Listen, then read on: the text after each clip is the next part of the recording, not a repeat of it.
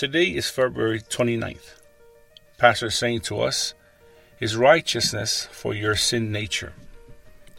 Our opening scripture comes from the book of Romans, chapter 6, verse 14. For sin shall not have dominion over you.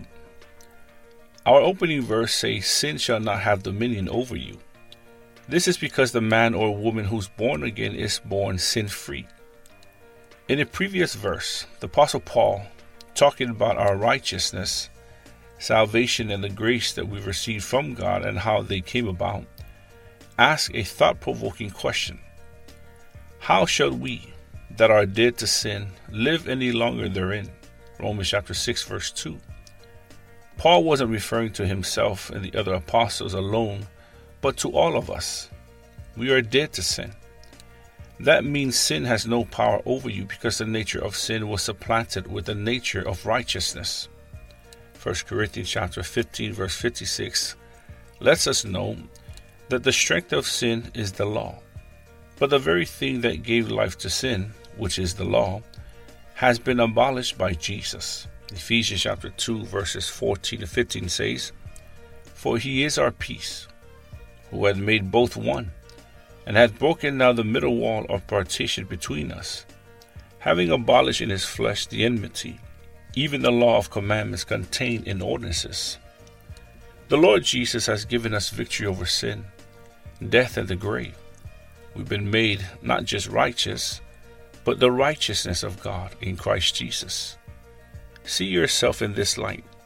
The unregenerate man, the person who isn't born again, on the other hand, is a sinner by nature and enslaved to sin. He can't but sin, even when he doesn't want to because he has the nature of sin. But this isn't the case with you. You are righteous by nature. God made it so. Your righteousness is a gift from God, Romans chapter 5 verse 17.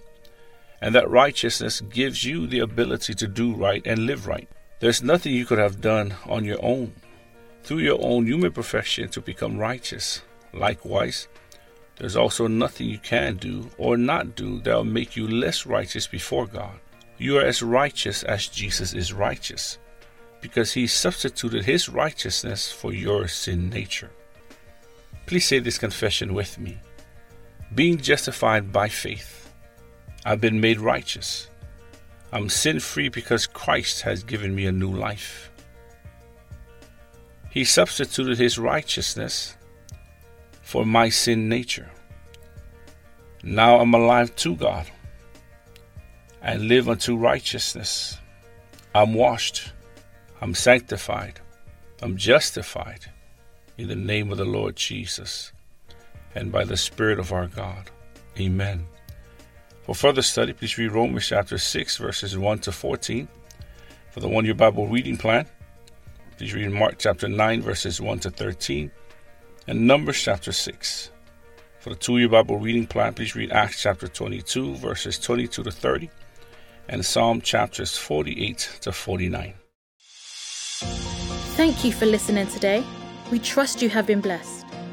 For more information about the Rhapsody of Realities and our other materials, please visit www.loveworldpublishing.com or give us a call on plus 44 1708 556 604. God bless you.